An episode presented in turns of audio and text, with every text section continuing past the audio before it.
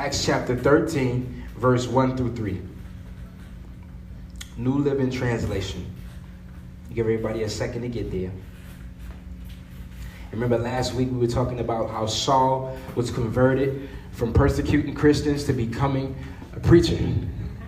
Amen. And it was a beautiful thing because God always takes imperfection and uses it for his glory. Amen. So we're going to wrap it up this series here. This is the finale. Amen. So I'm just going to tell you in advance, go ahead and be prepared to take notes because I'm coming with it. Amen. amen. amen. Praise the Lord. If you're there, say amen. amen. Let's read together verses 1 through 3. Ready? Read. Among the prophets and teachers of the church in Antioch of Syria were Barnabas, Simeon, called the black man, Lucius from Cyrene, Manaen, the childhood companion of King Herod Antipas, and Saul. Verse 2. One day, as these men were worshiping the Lord and fasting, the Holy Spirit said, Appoint Barnabas and Saul for the special work to which I have called them. Verse 3. So after more fasting and prayer, the men laid their hands on them and sent them on their way. You may be seated. So this morning, we're going to diagnose where God had the people of Acts in chapter 13 moving forward. Amen. The first thing I want to highlight out of this is verse 2, where it says they were worshiping the Lord and fasting. Now, I say get ready to take notes, so you might want to get ready because I'm coming out the gate with it. Amen.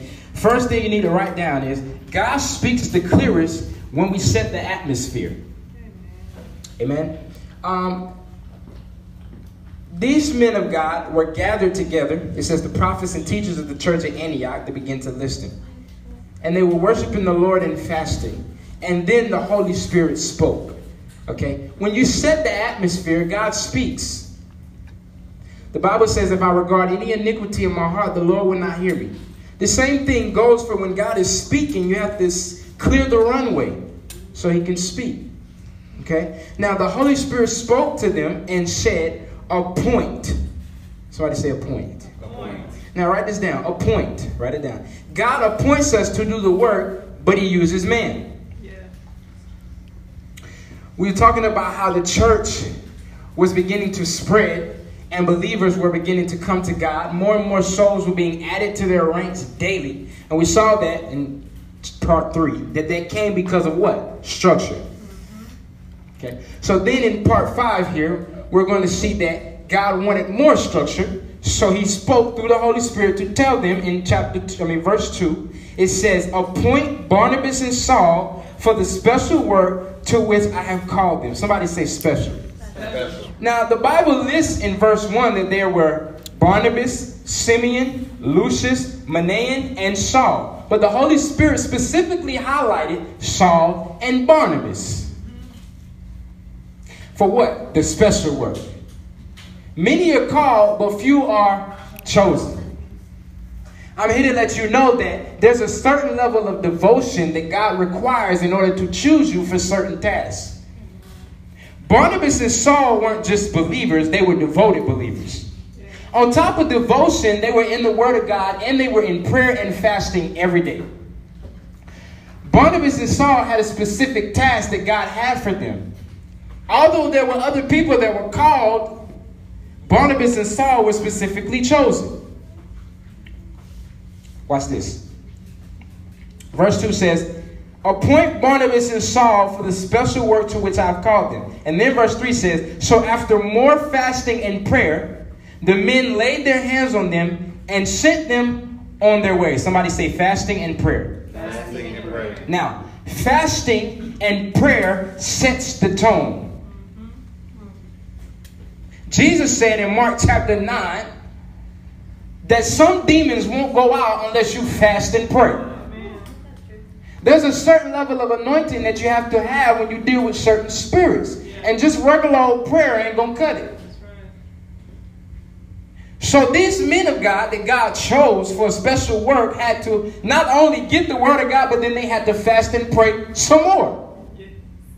Oh, come on, somebody. See, we like the initial steps, but we don't like the more. We hear the word of the Lord and say you're going to be blessed and you're called to do this and you're called to do that. And God said He's going to open up a business with you and you're going to do all this. And everybody's like, Praise the Lord. But then when God says, okay, now I need you to fast, everybody go, oh, I don't know about that one, preacher. You see, when you have special work, you have to have a special anointing. Saul and Barnabas were chosen.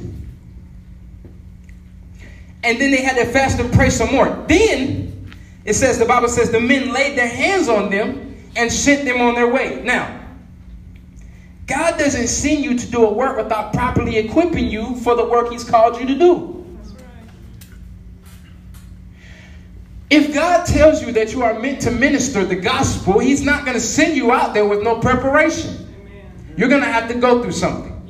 And then before you go out there and actually do the work, you're going to have to get in the face of God in order to receive the anointing you need to do the work He called you to do. See, I'm speaking about revival all through this series, but what we have to understand is that in order to properly execute revival, we have to be anointed to do so. Every believer should be able to preach the gospel. Amen. There's a difference. I'm a pastor, not just a preacher, but every believer should be able to preach the gospel. Listen to what I'm saying. You have to be willing to understand your calling. No matter what your calling is, you are called to preach the good news of Jesus Christ. Yes. Yes. Salvation isn't just for believers, it's for sinners also. Jesus said, I didn't come for those who were well, but I came for the sick and the lost. What we have to understand is that you can't skip the preparation process. No, Barnabas and Saul was already in the mix with the rest of the people that were called and the believers when they began the first session of fasting and prayer. But then when God highlighted them, they had to engage in more fasting and prayer. That was a process. Being called wasn't enough. I want you to understand that in previous chapters, Saul had went initially and immediately into the synagogue and began preaching the gospel. Yeah. So him being in his calling was not the issue. It was God transitioning him into the next season that he was supposed to enter in. Oh, hallelujah. Hallelujah. Stay with me, saints. Hallelujah. See, Saul was preaching the gospel and bringing souls into the kingdom. The Bible says that the numbers grew in the church after his preaching. It actually says that his preaching became more and more powerful. So most people would have been content with that level of anointing right there. Oh, come on, somebody.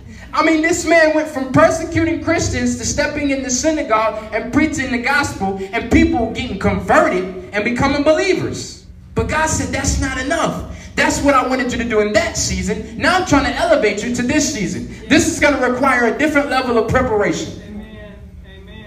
What we got to begin to realize is that we can't get complacent. You know what the biggest enemy to anybody's success is? Complacency, comfortability. When I was in the world, somebody told me, never compromise your level of comfortability. When I became saved and sanctified, God told me being comfortable is not what's going to make you get where you need to go. You have to learn to become uncomfortable. Yes. David said, Yea, though I walk through the valley of the shadow of death, I will fear no evil. There's no comfortability in the shadow of death. Amen. But as long as God is with me, I'm okay. Amen. Let's look at the next part, verse 4. So Barnabas and Saul were sent out by the Holy Spirit. Somebody say by the Holy Spirit. The Holy Spirit. See, when the Holy Spirit sends you somewhere, you're sanctified. Come on, somebody. They went down to the seaport of Seleucia and then sailed for the island of Cyprus. There in the town of Salamis, they went to the Jewish synagogues and preached the word of God. John Mark went with them as their assistant. Verse 6. Afterward, they traveled from town to town across the entire island until finally they reached Paphos, where they met a Jewish sorcerer, a false prophet named Bar Jesus. Verse 7. He had attached himself to the governor, Sergius Paulus, who was an intelligent man. The governor invited Barnabas and Saul to visit him, for he wanted to hear the word of God. But Elymas the sorcerer, as his name means in Greek, interfered and urged the governor to pay no attention to what Barnabas and Saul said. He was trying to keep the governor from believing. Get ready to take notes again. I want you to write three things false prophet, attached to the governor, and prayer and fasting. Write it down again. False prophet, attached to the governor, and prayer and fasting. Now, I want you to understand something. They were preaching the gospel. They had just got hands laid on them. They were in extra prayer and fasting, and now they were sanctified for the mission that God had for them. Now, somebody might ask, well, why was it necessary for them to have prayer and fasting? I said they had a special work, so they needed a special anointing. Well, they ran into a sorcerer. Sorcery involves darkness, another level of demonic activity than the actual day to day that we as believers face. If they had still been at level one when they ran into the sorcerer, they wouldn't have been prepared. Yes, yes. The Bible says that he attached himself to the governor. You know what the governor represents? Authority. Amen. Yes, yes. yes. When you go to do the work that God has called you to, there are different levels you're going to enter into. And there will be people that are attached to authority because we are supposed to be able to minister to those in authority so that they'll properly rule correctly. But if the demons are in charge of the authority because they're attached to them, if you don't have the anointing, you can't make nothing leave. See, everybody's talking about the president, but nobody's praying for believers to be attached in the cabinet of the president.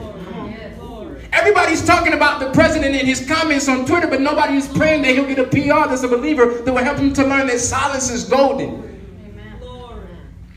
Everybody has something to say about the Muslims overseas, but nobody is praying for us to get believers that will be ambassadors to go over there and not just tell them what the U.S. wants, but tell them what Jesus Christ as the Messiah wants as well. So you can talk about someone till you blue in the face, but if you don't lift up no prayers, it's pointless. So when they ran into the sorcerer, come on, somebody. Verse 9. Saul, also known as Paul. Now watch this. Side note. He was Saul all the way up into the transition stage. And then God changed his name once he gave him a new anointing. Oh, Come on, somebody. The old things were already gone, but then God said, let me give you a new identity. I don't even want what's attached to your old name to be with you anymore. I want people to recognize you as a whole new person. Come on, somebody. Thank God for transformation. Verse 9. Saul, also known as Paul, was filled. Somebody say filled. filled. With the Holy Spirit. And he looked the sorcerer in the eye. I want you to understand that the Holy Spirit is who gives you boldness. He had the audacity to look the devil in the face, not the sorcerer, but the demon inside of the sorcerer, and look him in his face like, I see you. I'm still trying to get believers to have audacity to preach the gospel to unbelievers. This is a different level. Yes, it is. Yes. Come on, somebody. I'm going to get y'all there. Don't worry about it. Listen, verse 10. Then he said, You son of the devil, full of every sort of deceit and fraud, an enemy of all that is good. Will you never stop perverting the true ways of the Lord? Verse 11. Watch this now. Watch now, for the Lord has laid his hand of punishment upon you, and you will be struck blind. You will not see the sunlight for some time. Instantly, Somebody say instantly. Mist and darkness came over the man's eyes, and he began groping around, begging for someone to take his hand and lead him. Verse 12. When the governor saw what had happened, he became a what? Okay. For he was astonished at the teaching about the Lord. Watch this. The Holy Spirit will give you the authority to speak to demonic forces and silence them. Understand what I'm saying? But the whole point is so that the unbeliever can become a believer. Because signs and wonders are for the who? Unbeliever. So that they can become a what? Believer. Come on, somebody. So Paul looked at the sorcerer in his face and confronted the demons inside of him. Now, you might say, well, why, if God is such a loving God, did the sorcerer become blind instead of converted? The reason why is because the same way that everybody else heard Paul and Barnabas preaching the gospel, the sorcerer also heard Paul and Barnabas preaching the gospel, but he was not willing to renounce what power that he was under. He liked it. Y'all can get it in a second. See, the Bible says that God doesn't wish for any to perish, but that all should come to the knowledge of the truth. Now, when people come under punishment, it's because they're not acknowledging the knowledge that, of the truth. It's not that they don't have it given to them, they're not accepting it. It's not your job to pass judgment. That's God's job. But as Paul spoke the word of the Lord to this man, he could have repented right there. But he didn't. That'll get tomorrow. And then mist and darkness came over his eyes. Come on, somebody. Then it says what? The governor saw what had happened, he became a believer, for he was astonished at the teaching about the Lord. I'm here to let you know that unbelievers don't really know any better. Because apparently, if they're still an unbeliever, somebody is not relaying the message correctly. You know what we got to understand? One of my members said this to me this week. We grew up in church with older people who told us that we had to go to church and this is the way it was. We had older people tell women that they couldn't wear pants to church because that's of the devil. We had older people tell people that praying in tongues was not a necessity. The Holy Spirit was like, eh. We had older people in traditional ministries tell people that we have to follow a format and to be quiet in service. Don't say nothing. Shh, shh, shh. Be quiet. Shh, shh. Listen. But where the Spirit of the Lord is, there is liberty. So if God speaks to me in service and I feel like, amen, hallelujah, I should have no problem being able to say that. Nobody should come and say, shh, be quiet. One of my members said it best. She said, so we need to learn how to, now that we're the millennials, be able to help relay the information and answer the questions that people have so that it's not just come to church, come to church, like the older people said, but more so come to church. And let me tell you why you should come to church because God is doing X, Y, and Z, and this is what we need to step into. Nobody's being forced to do anything. I want everybody to come to the knowledge of Jesus Christ for themselves. I want people to move out of a state of religion and move into a spirit of relationship. That's the only thing that's going to save people in these last days. Because religion ain't going to do nothing for nobody. Religion ain't got no power. But relationship with God gives you power. Oh, come on, somebody. See, you know why the governor was attached at the hip to the sorcerer? Because the sorcerer had power. See, see, saints need to start getting power back from the Holy Ghost because the dark realm got all that power and they're using it effectively. You want to know why your people that you're reaching out to ain't coming to God? Because they being under demonic powers that's holding them captive. Amen. If you ain't got no power, you telling them about God ain't gonna do too much. Because you are using words and they're under demonic strongholds. Yes. You need some power. You know what you need? You need some fasting. You need some prayer. Because some demons don't go out unless you fast and pray. Let's look at verse 44, same chapter, same version. Verse 44 says, The following week, almost the entire city turned out to hear them preach the word of the Lord. My God. But when some of the Jews saw the crowds, they were jealous. So they slandered Paul and argued against whatever he said. Verse 46. Then Paul and Barnabas spoke out what? Boldly. And declared, It was necessary that we first preach the word of God to you Jews. But since you have rejected it and judged yourselves unworthy of eternal life, we will offer it to the Gentiles. Translation Gentiles equals sinners. Okay, so at first they was preaching to the church about Jesus because the church didn't believe in Jesus as the Messiah. They just believed in God.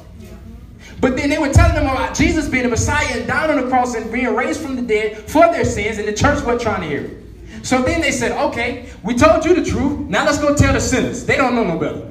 Look at this. Verse 47. For the Lord gave us this command when he said, I have made you a light to the Gentiles to bring salvation to the farthest corners of the earth. Verse 48. When the Gentiles heard this, they were very glad and thanked the Lord for this message. And all who were chosen for eternal life became what? Believers. Somebody. Verse 49. So the Lord's message spread throughout their region. Somebody say it spread. It Spread. Listen to me. When people reject God, he moves on to those who will receive him. Yes. That's right. It's not your job to stay there, look at somebody in their face and say, Look, get it, get it together. Don't work like that. You tell them the word of the Lord in love. Let's highlight that. In love, not out of a place of condescending, not out of a place of holier than thou, not out of a place of self righteousness. No, you tell people the word of the Lord in love, exactly how God gave it to you. Don't take nothing out and don't add nothing on. Put it exactly how He told you, and then let God do the rest. Because the Gentiles heard the word of the Lord and received it with gladness, and the church folk heard the word of the Lord and rejected it. You know why people are being led astray right now? Because people are being preached a message that's not offending nobody. If you don't offend somebody, then you ain't doing it right. Religious people will always be offended when it's from God Himself. They cool with a feel good message, but the minute you begin to say what the Holy Spirit is saying and it goes outside of the format they have, they're going to hate you. Don't believe me? Verse 45 says, But when some of the Jews saw the crowds, they were jealous, so they slandered Paul and argued against whatever he said. Y'all ever been in debate with people who are Bible speaking, Bible toting, tongue talking Christians? It's because they got a religious spirit. They debating you because they ain't got the Holy Spirit resonating with the Holy Spirit that's within you. God is not the author of confusion. Debates and arguments cause confusion. Oh, I'm not here to make nobody feel good today. I'm here to tell you the word of the Lord. I'm going to let you know that right now.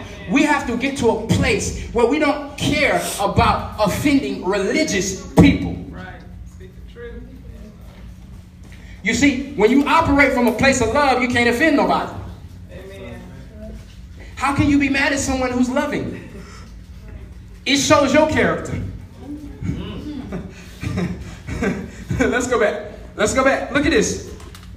It says the Lord's message, verse 49, spread throughout that region. Verse 50. When then the Jews stirred up the influential religious women and the leaders of the city, and they incited a mob against Paul and Barnabas and ran them out of town. Verse 51. So they shook the dust from their feet as a sign of rejection and went to the town of Iconium. Watch this. Religious people will always oppose God being preached to those who they don't feel are ideal candidates for the message. Y'all might want to write that down. Religious people will always oppose the gospel being preached to those who they don't feel are ideal candidates. Religious people will have a problem with me going to the KKK and ministering to them because I'm an African American preacher. Yeah. So that doesn't look right. Pastor, what about your safety? What about it? God is with me. I cannot fail. Religious people will have a problem with me bringing ex Satanists in church because they'd be afraid that they were still Satanists at heart. I'm telling you what I know. Religious people oppose the move of God because they oppose the Holy Spirit. All right, let me ask a question. I want all the saints to answer at the same time.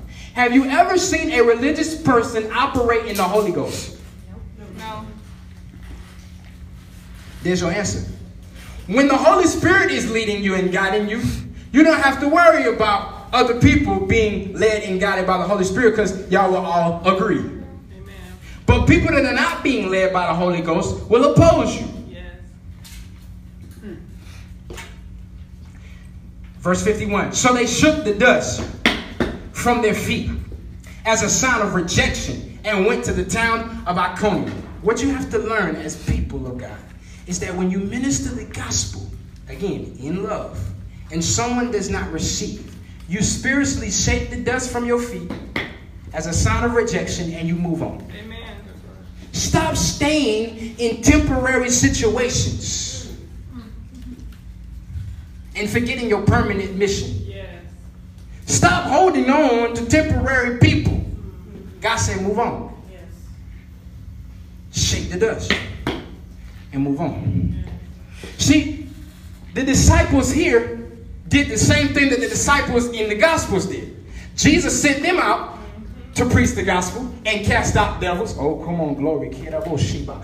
The same thing that Jesus sent his disciples to do, these apostles and disciples were doing. Yeah. And they were following the same format. They were preaching the gospel, they were saying the word of the Lord, unadulterated, unfiltered. And then when people didn't receive it back then in the gospels, the disciples shook the dust and moved on to the next town. So here, Paul and Barnabas shook the dust from their feet and moved on to the next town. Somebody say, move on. See, we don't like moving on. We say we do. We post about it on social media that we're separating ourselves. But I'm here to let you know that if you got to tell people you separating yourself, you ain't really separated. Because when I move on, I don't let you know nothing. You just don't see me no more. I didn't have to tell my friends that we're still moving and things that we ain't supposed to be doing in the body of Christ when I was leaving. I didn't have to say nothing. I just got ghosts. They didn't nobody have to ask me why I wasn't at the function. They knew I wasn't coming nowhere. Come on, somebody. You know what I did? I I spoke the word of the Lord and preached. The, my wife is a witness. The gospel message to everybody as soon as I converted all the way. And the people that listened, they stuck around. The people that didn't listen, I shook the dust off my feet and I kept moving. When you shake the dust, it ain't gonna always feel good. Sometimes you gotta shake the dust on your mama because she's in the spirit of religion. Sometimes you gotta shake the dust from your best friend and it's gonna hurt your heart. Sometimes you gotta shake the dust from your significant other because y'all unequally yoked. Sometimes you gotta shake the dust from your bestie. This ain't listening. But when you shake the dust and you move on, God will equip you with a surge of strength, and the healing that's coming from that hurt will initiate immediately. Come on, somebody. Shake the dust. Look at verse 52. And the believers were filled with what? Joy. Joy. And with the what? Come on, somebody. When you're obedient, then the Holy Ghost show up. Amen. The believers were shaking the dust, and then they got filled with joy in the Holy Ghost. Because when you let go of the old, out with the old, in with the new. When see, somebody said, "Empty me out, Lord." My brother Sharon said that to me this week. So I asked God to empty me out. Some people say, "Why that?" Because when you get empty, the only thing left is to be filled. Come on, somebody. With the Holy Spirit. Let's look on Acts chapter 14. Iconium. Somebody say Iconium. Iconium. Verse 1 says, The same thing happened in Iconium. What same thing? They preached the word of the Lord, did signs and wonders. Those that didn't listen, they shook the dust off their feet and kept moving. Now, watch this. Paul and Barnabas went to the Jewish synagogue and preached with such power that a great number of both Jews and Greeks became believers. Both of them. Somebody say both of them. Both. See, when the anointing with you, you'll be able to pull people that you didn't think you could be able to pull the guy. Amen. Because it ain't you pulling, it's God pulling. Come on, somebody. Verse 2. Some of the Jews, however, spurned God's message and poisoned the minds of the Gentiles against Paul and Barnabas. Verse 3. But, somebody say but.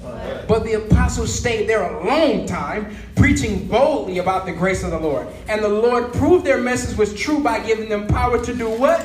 Miraculous signs and wonders. Write this down. Somebody say, stayed there a long time. You have to stay as long as God tells you to stay because whatever season He has you in, He'll anoint you for it. You know why it's important to be obedient to the voice of the Holy Spirit? Because if I were to read this and not hear from the voice of the Holy Spirit, I would think that they were supposed to shake the dust off their feet in Iconium too and then leave immediately like they did back in the last place. But that's not what God was calling for. Oh, come on, somebody. Y'all gonna catch it tomorrow. See, they shook the dust off in the last place, and then they got to the new place. and they preached in the synagogue, and people were converted. And then the devil, somebody say the devil, used some of them Christians to poison the minds of the sinners against the message that Paul and Barnabas were preaching. But the Bible says the apostles stayed there a long time, preaching boldly about the grace of the Lord. And then the Lord proved their message was true by giving them power to do miraculous signs and wonders. I want you to know that, like I said two weeks ago, obedience will cause God to assist you in everything He called you to do. Let me tell you something about God. He's not going to let you look stupid.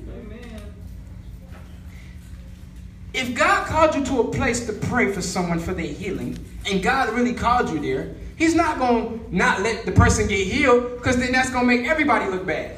Him, you, the people you connected to that's also claiming God, it's just going to look bad. So best believe whatever God called you to, He'll anoint you for that. Y'all gonna get it tomorrow. Listen, there have been people that came to me for deliverance, and the enemy said, That's too big of a demon, you can't handle that. But God told me to pray for them then, and I did. And they were healed instantly. Hallelujah. Because the Holy Ghost will not have you looking like a fool. Amen. You might look like a fool to the natural man when you get to praying in tongues and casting out devils. But you won't look like a fool when it comes to power being there. Somebody say power. Power. I want some power. Power. Amen. Y'all want some power? Yes. Or you want to go out there with no life?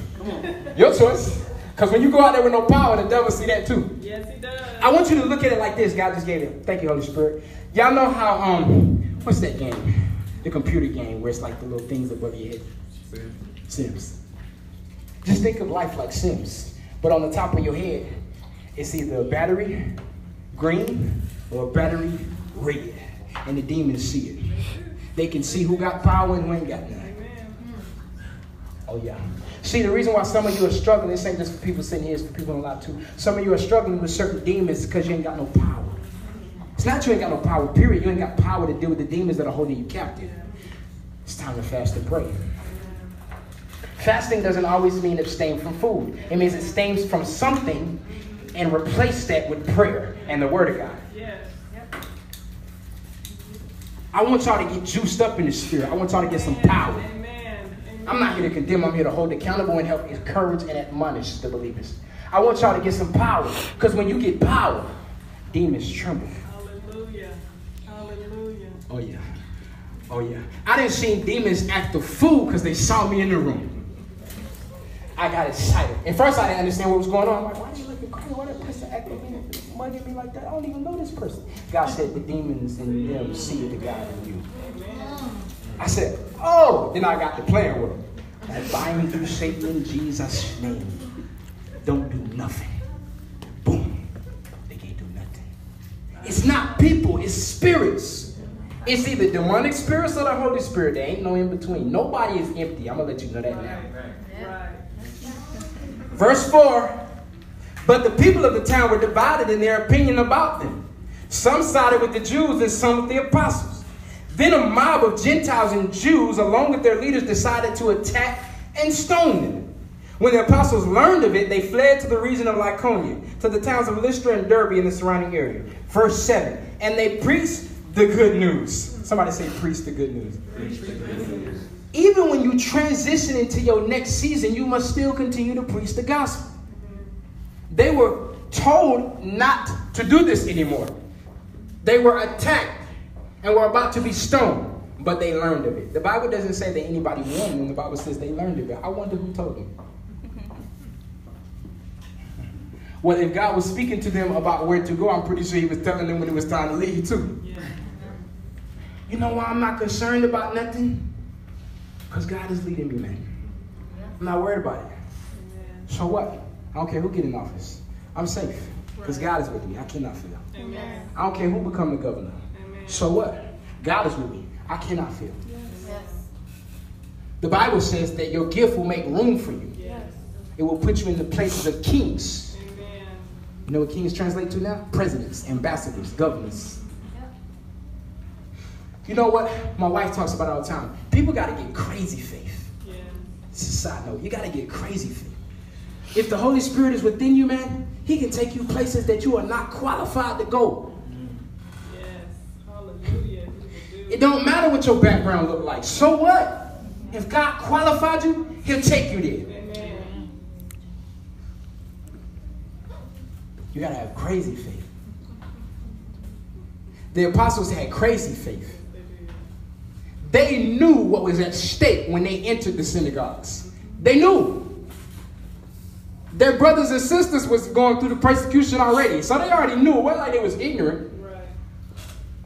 But what did Paul say earlier?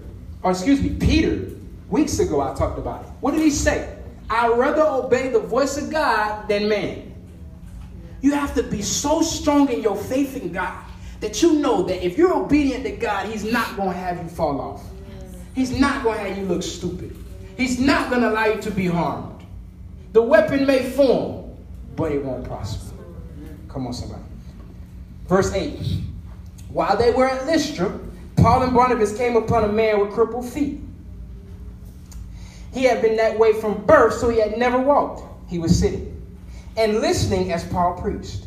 Looking straight at him, Paul realized he had faith to be healed. So Paul called to him in a loud voice, Stand up. And the man jumped to his feet and started walking.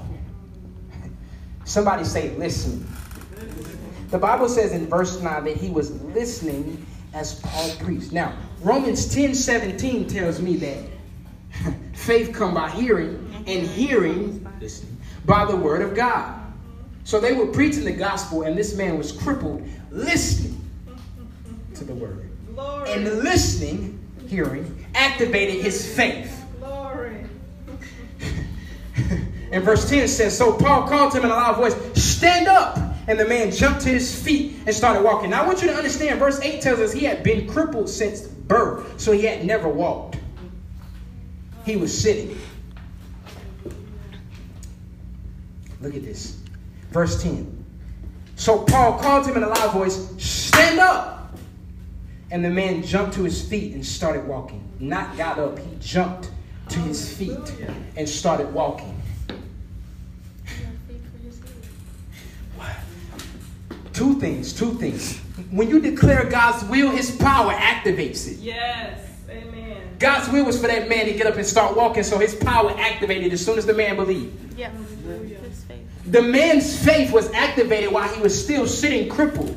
So all he needed to do was hear the word of the Lord say, Get up, and his feet moved because his spirit had been got up. Hallelujah. I keep telling y'all, man, when God speaks, he speaks to your spirit, not your natural body. And when he speaks to your spirit, your body falls in line.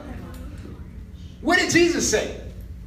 Greater works than these shall you do, because I ascend into my Father. Jesus was causing crippled people to walk. Peter was causing crippled people to walk. So Paul and Barnabas already knew the vibes. Oh, Always walking them to your career. And they walk. Hey, my man, get up, baby. Go ahead and walk. Boom. Holmes jumped to his feet and started walking. Why? Because the anointing was with them. Why? Because they were following what the Holy Spirit told them to do. You got to understand, they transitioned to the next town, and then the next town they preached the gospel there also. Watch this. I want you to notice the formula. The formula goes preaching, people believe it, then healing comes. When Jesus healed people, he was preaching, people heard it, and then healing came. You know what that tells me? God showed me. God is more concerned with people's spiritual state than their natural state. Amen. Because God wants them to get healed inwardly first, and then He'll let everything else fall in line. Because you can be moving health wise here, and your spirit be dead as a doorknob. Yes. Yes. Yes. So God said, I'm trying to heal people in their spirit. Yo, it ain't nothing to heal nobody. But I want you to understand, even the man that was on the mat back in the gospel, Jesus told him, Your sins are forgiven. Yes. Amen. Amen.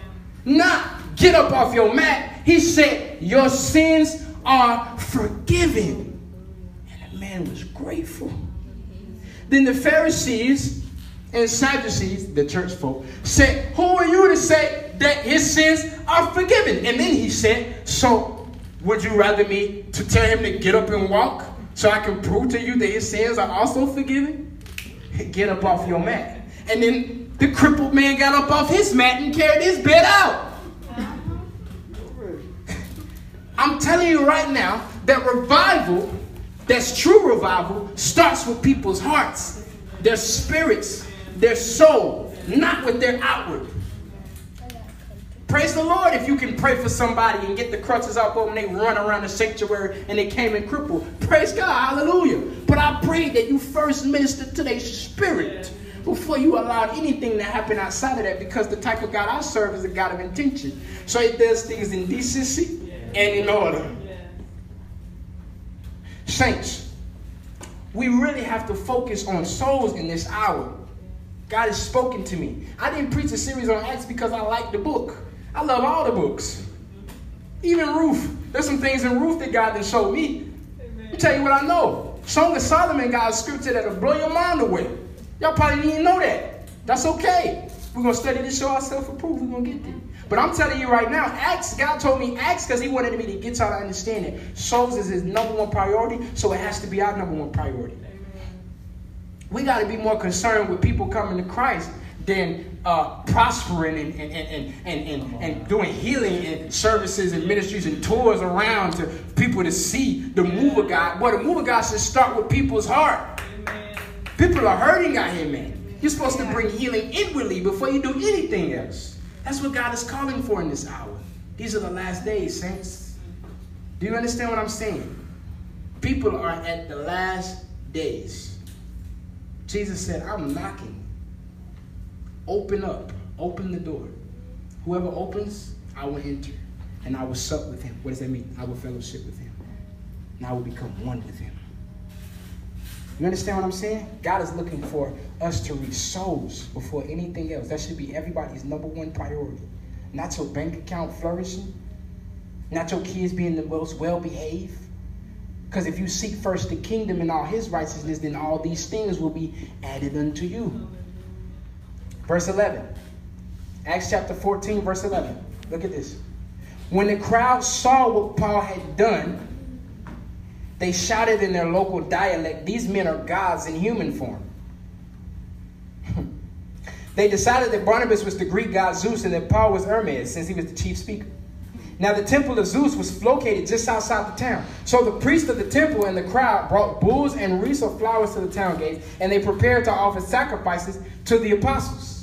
But when the apostles Barnabas and Paul heard what was happening, they tore their clothing in dismay and ran out among the people, shouting, Friends, why are you doing this? We are merely human beings just like you. We have come to bring you the good news that you should turn from these worthless things and turn to the living God who made heaven and earth, the sea, and everything in them. Verse 16. In the past, he permitted all the nations to go their own ways, but he never left them without evidence of himself and his goodness. For instance, he sends you rain and good crops and gives you food and joyful hearts.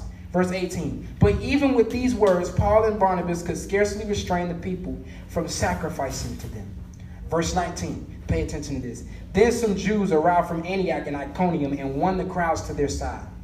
Notice this Antioch and Iconium. Didn't they just leave those two places previously? Mm-hmm. Okay, I'm going to show you in a second.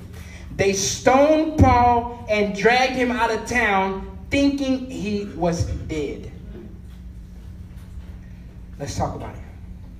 When Satan can't sway you, he turns on you. These people were treating Paul and Barnabas like gods because of the healing power that was flowing through them from the Holy Spirit.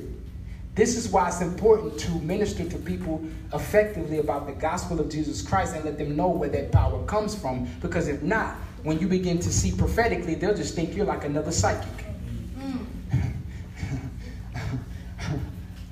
When you begin to pray for finances to flourish and then they get large amounts of money to cover the rent that was due, then all of a sudden they'll think you're a magician. Mm-hmm. They won't see God, they'll see you. Paul and Barnabas told them, We're merely humans just like you. We came to tell you the good news. Thank you, Holy Spirit. You know what? Many churches are being led astray because the leaders are allowing people to worship them Yes. and not God. Yes. Amen. It's not that they're saying, worship me, worship me. But when people begin to applaud them and praise them, they never say, glory be to God, mm-hmm. praise the Lord. They say, thank you, thank you, bless you, bless you, thank you, thank you. What does your pastor always say? Praise the Lord, glory to God. Y'all all got it. I ain't gonna never let you praise me. I'm a human being just like you, friends. I'm here to tell you about the power of God. There's nothing wrong with giving credit where credit is due. But never take credit from the one who is worthy of all praise. You never take credit from the one who gave you the anointing to be able to lay hands and heal the sick. You never take credit for the things that God is using you to do to be able to turn ex-Satanists from being Satanists and turn them into believers. You never take credit for what God is using you to do. You always give glory and honor and praise back to Abba. Hallelujah. Because if you don't, your power source will dry up. oh, come on, somebody. you know, Paul and Barnabas was preaching the good news, and God allowed them to do healing. But when they were being praised, they immediately cut those people off and said, God, it's all about God. And then those demonic spirits that were already upset in Antioch and Iconium came and possessed those people there who had rejected the gospel. What I tell you earlier, nobody's empty. You're either filled with demonic spirits or filled with the Holy Spirit. So therefore, those same demons that were holding them captive in Antioch and Iconium, once they shook the dust off and moved on, there was no one there to help remove that. So those spirits that were in those people traveled all the way from Antioch and Iconium, grouped up together, came to the next place where the people of God were ministering and preaching the gospel, and won the crowds to their side. Do y'all not see this? Yes. Do you not see it? I'm gonna let y'all think on that. Look at this. Verse 19. Then some Jews arrived from Antioch and Iconium and won the crowds to the south. They stoned Paul and dragged him out of town, thinking he was dead. Verse 20. Somebody say, but. But. But as the believers gathered around him, he got up and went back into the town. The next day, he left with Barnabas for Derbe. Hallelujah. Thank you. Oh, come on, somebody. What did I say in part two? There's power in numbers when God is involved. I want you to understand stoning is terrible. Rocks coming at your head, your body, bones breaking. If it hits you in your temple and smokes you, you're knocked out. Some people, like Stephen, died instantly. They dragged Paul out after stoning him, dropped him off outside of town, and thought he was dead. What if he was? God won't let him go out like that. But when the believers showed up and gathered around him, the Bible says he got up. Because when the two or more gathered together in my name, there I am in the midst. So the same resurrection power that happened for Jesus Christ was there for Paul as well. Saints, y'all don't understand the power that y'all possess in God. I don't think you do. Because if you did, you move a little bit differently. There should be no doubt in your mind that God is going to bless you in the week because you believe in God. There should be no doubt in your mind the type of God that you serve that can change your situation instantly because you believe in God. Signs and wonders don't just happen for other people. Signs and wonders can happen for you also. I heard a man of God talking about how someone had been giving healing and throughout for years had healing ministry, and then one day his arm was messing up. After years, The same healing arm. the same arm that he was healing with began to mess up.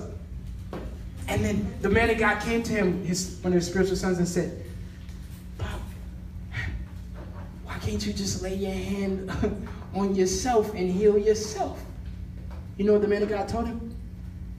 We always have a different kind of faith for other people, but not ourselves. Amen. Mm. That's the truth. That is the truth.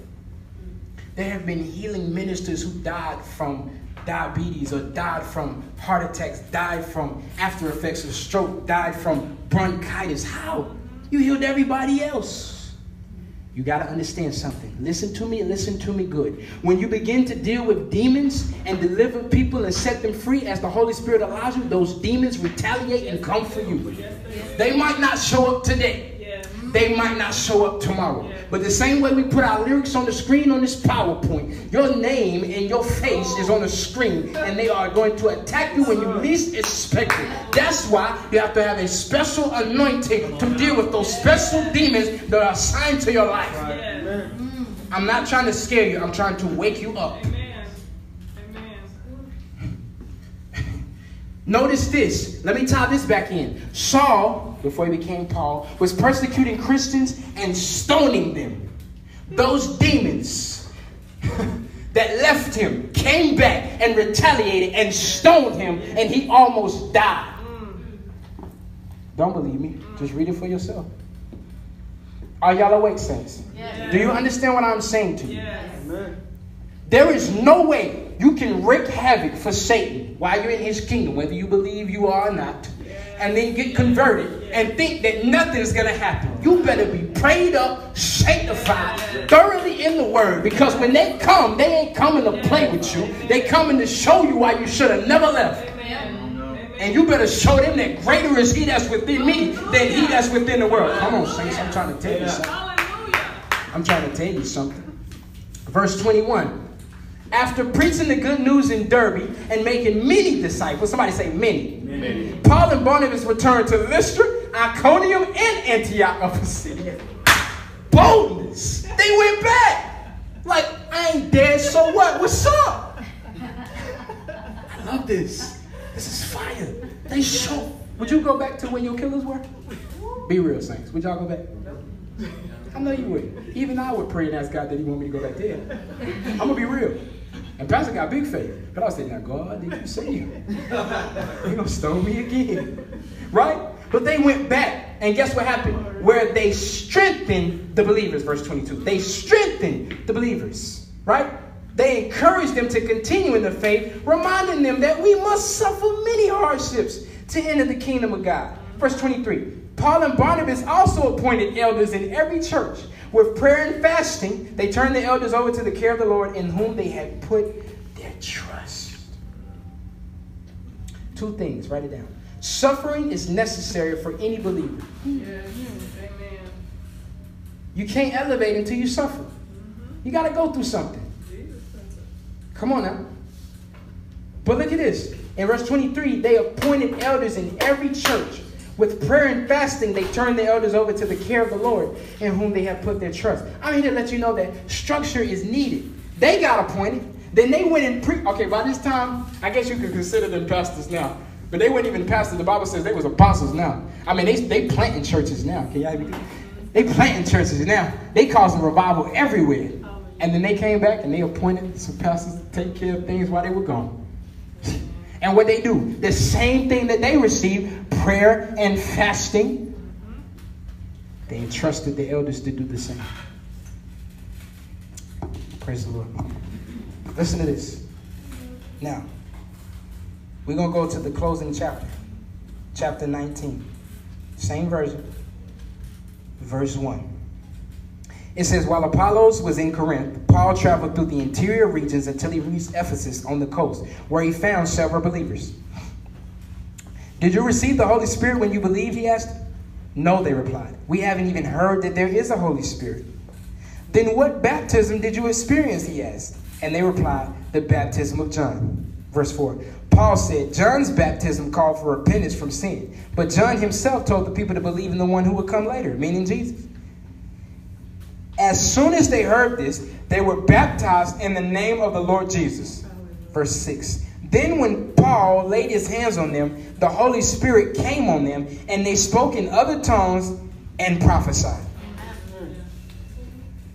Somebody say, Let the Holy Spirit do it. I want you to understand that Paul came to these people. He found some believers and asked them about the Holy Spirit. And they said, We didn't even know there was a Holy Spirit. If y'all think that's not relevant today, go check. Go check the posts of the churches.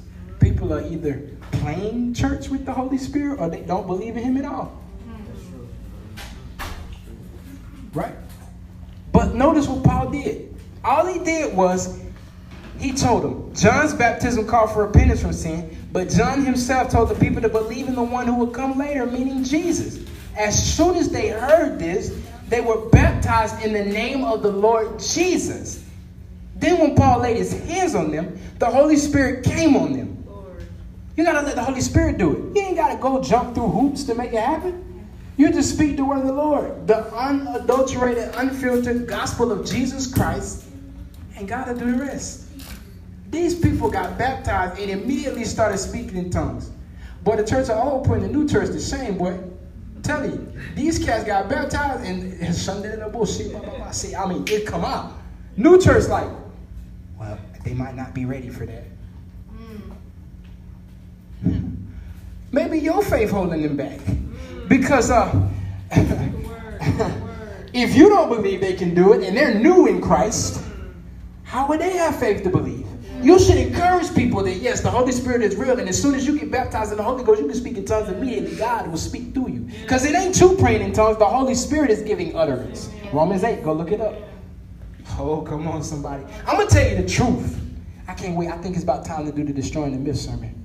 Uh-huh. Because, you know, like, you know, it's so many myths around certain things. And in, sermons, I'll be breaking it down, but I got to really sit down and, and, and, and break these lies of the enemy all the way down to the point where you get nothing but truth. Soon come, soon come. But look at this. Verse 7. There were about 12 men in all. Somebody say 12. Twelve. Now, how many apostles did Jesus have? Twelve. Oh my God. Oh my God. Oh my God. Paul to baptized 12 people in the Holy Ghost. They speaking in tongues immediately. Glory. And it's 12 of them. Glory. He got a whole new group of disciples. Glory. My God. Look at that. Verse 8. Then Paul went to the synagogue and preached boldly for the next three months, arguing persuasively about the kingdom of God. But some became stubborn, rejecting his message and publicly speaking against the way. So Paul left the synagogue and took the believers with him. Then he held daily discussions at the lecture hall of Tyrannus. Let's just say he had Bible study every day, life group. He was holding life group. this went on for the next two years. Somebody say two years. two years. So that people throughout the province of Asia, both Jews and Greeks, heard the word of the Lord. Now watch this. Somebody say, don't be afraid, don't be afraid. to detach yourself. To detach yourself. Paul left the synagogue and went into a hall and began to preach the word of the Lord, teach for two years, separated with those believers. two years. Y'all know that's a long time to be in the same place every day. It says that he held daily discussions, and this went on for the next two years. Two things.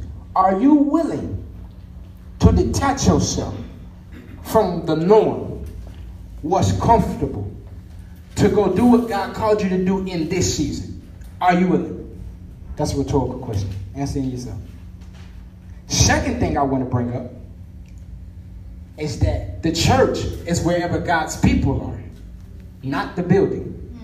Because Paul was filled with the Holy Ghost and he left the building and went to a hall. That would be modern day like this place, or like a school in the cafeteria or in the auditorium. And he taught daily, he held daily discussions. Life group. It's life group. Is it not? What do we do at life group? We have discussions. What do we do at life group? We have discussions. Oh, okay. Everything we do is formatted from scripture. They held daily discussions, life group, every day. I can't even get people to show up to their life group assigned to their side of the city on one day. These people showed up every day. You know why? You know why? Their passion for God was different than today. We feel like we need God, but it's not really a necessity. These people felt like they couldn't breathe their next breath without God. I'm telling you. You know how I know? It showed. Paul held daily discussions for two years so that people throughout the entire province of Asia, do you know how big Asia is? Mm-hmm. So that for two years, so that those people, both Jews and Greeks, heard the word of the Lord. You got to be willing to stay in the season God got you in. Stay in that season. If He called you to the season, it's for a reason. I ain't trying to rhyme, this is what it is. So just correlate season, reason, season, reason. I'm in this season for a reason. I'm in this season for a reason. You might need to tell yourself that every day. I'm in this season for a reason. When you get discouraged, tell yourself, I'm in this season for a reason. God, I want I want to be on a praise team, but I wanted to be like 10 people up there, not just me and, and Prophetess Baker. You're in this season for a reason. God, I, I want a big business. I don't want to work for nobody. You're in this season for a reason. God, I want to speak in tongues. You're in this season for a reason. Don't petition God for things that are out of your reach because you're not doing what He asked you to do right here. Listen to what I'm saying. Don't petition God for things at this level if you don't want to be obedient at this level. Don't ask God for no new anointing if you can't manage your own house. Don't ask God to help you manage a business if you can't budget the check you get from that old nine to five you don't like so much. How can you manage a business. And taxes on the business and the fees that come with the business and the cost of production for the business and paying other people in the business if you can't budget the money you get when you work for someone else's business?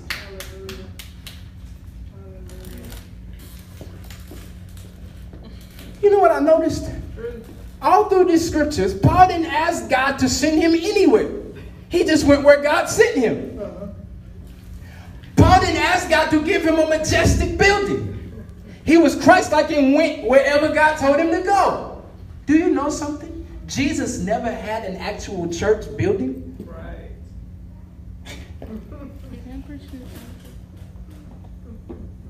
Come on, saints. Jesus never had a church building. Nope. Every time I turned around, he was preaching in the field. On a mountain, or in a boat, by the sea,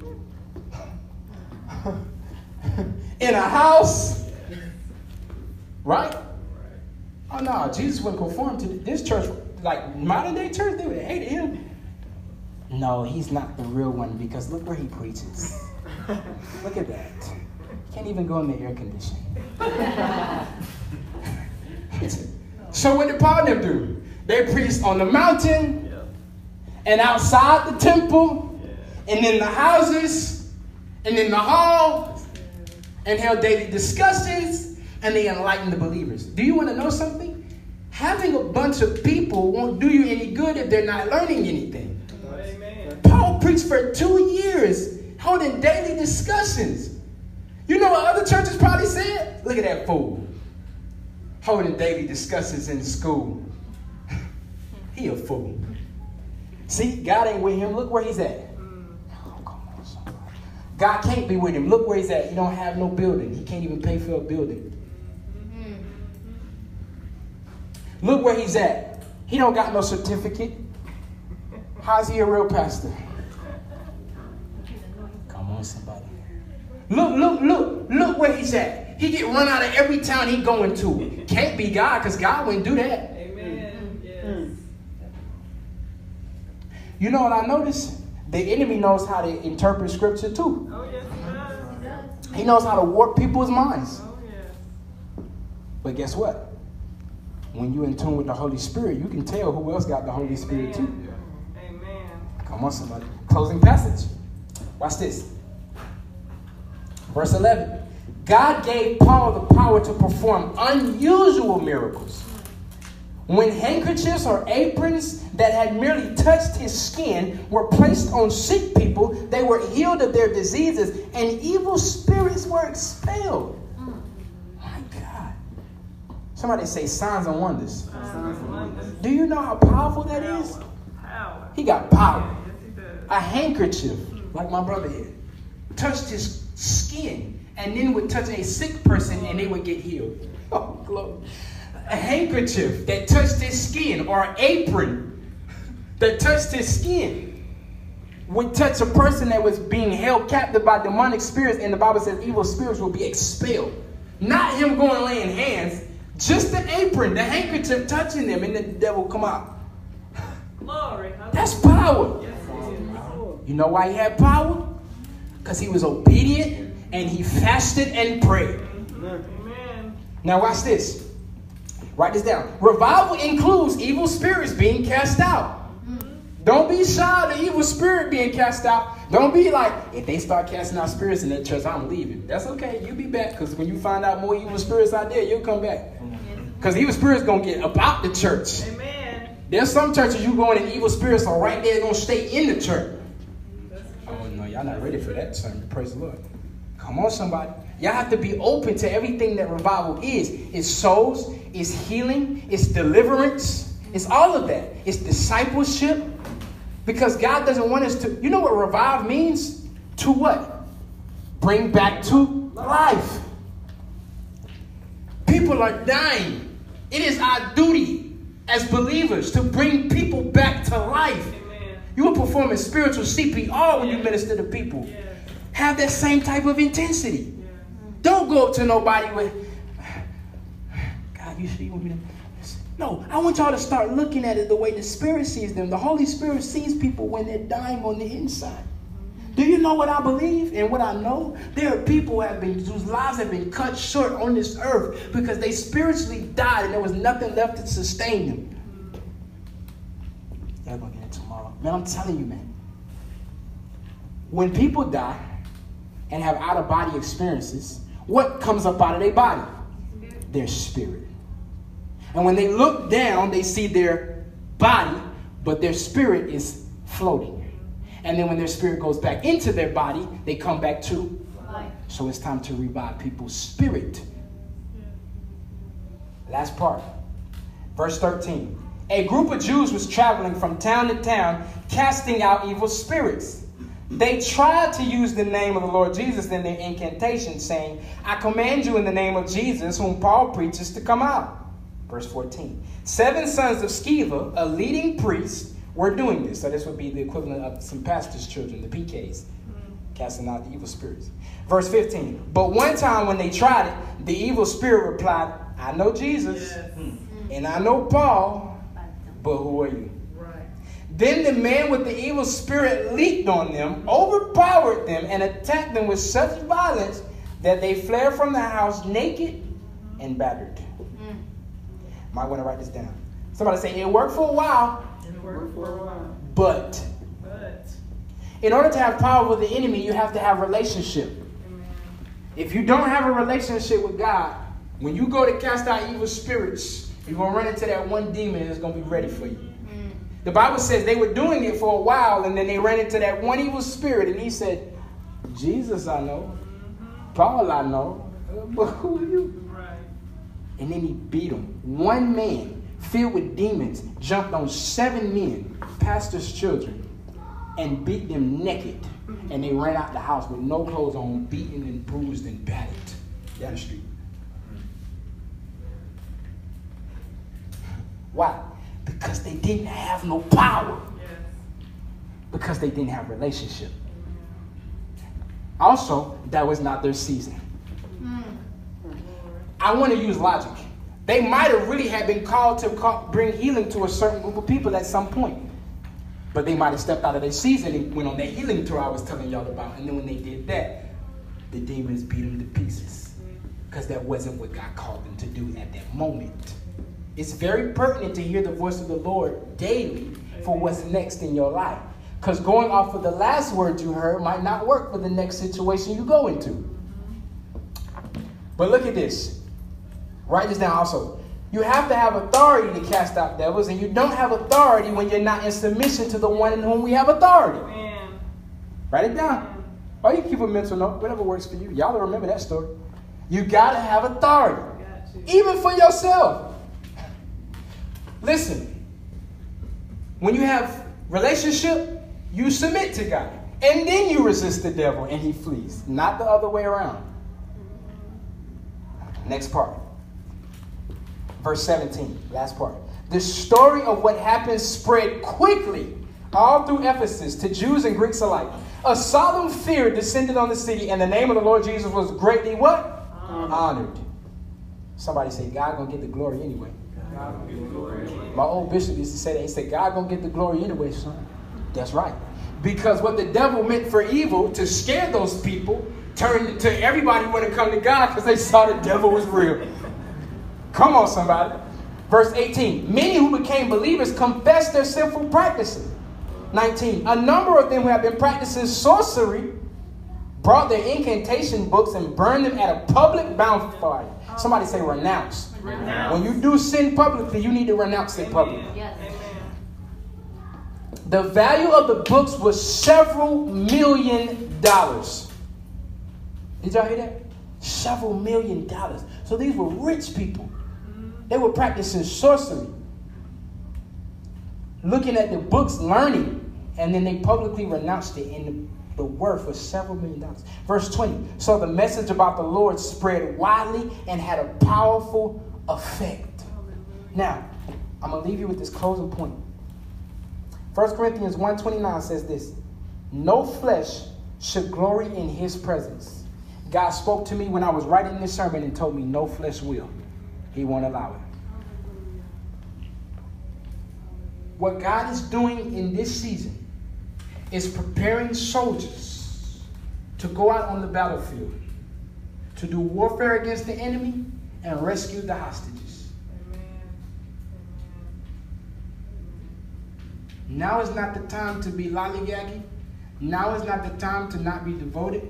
Now is not the time to be slipping in your daily walk. Now is not the time to be skipping out on your scripture readings in the morning. Now is not the time to skip out on your daily prayers with God. Now is not the time to forget to pray before you go to sleep.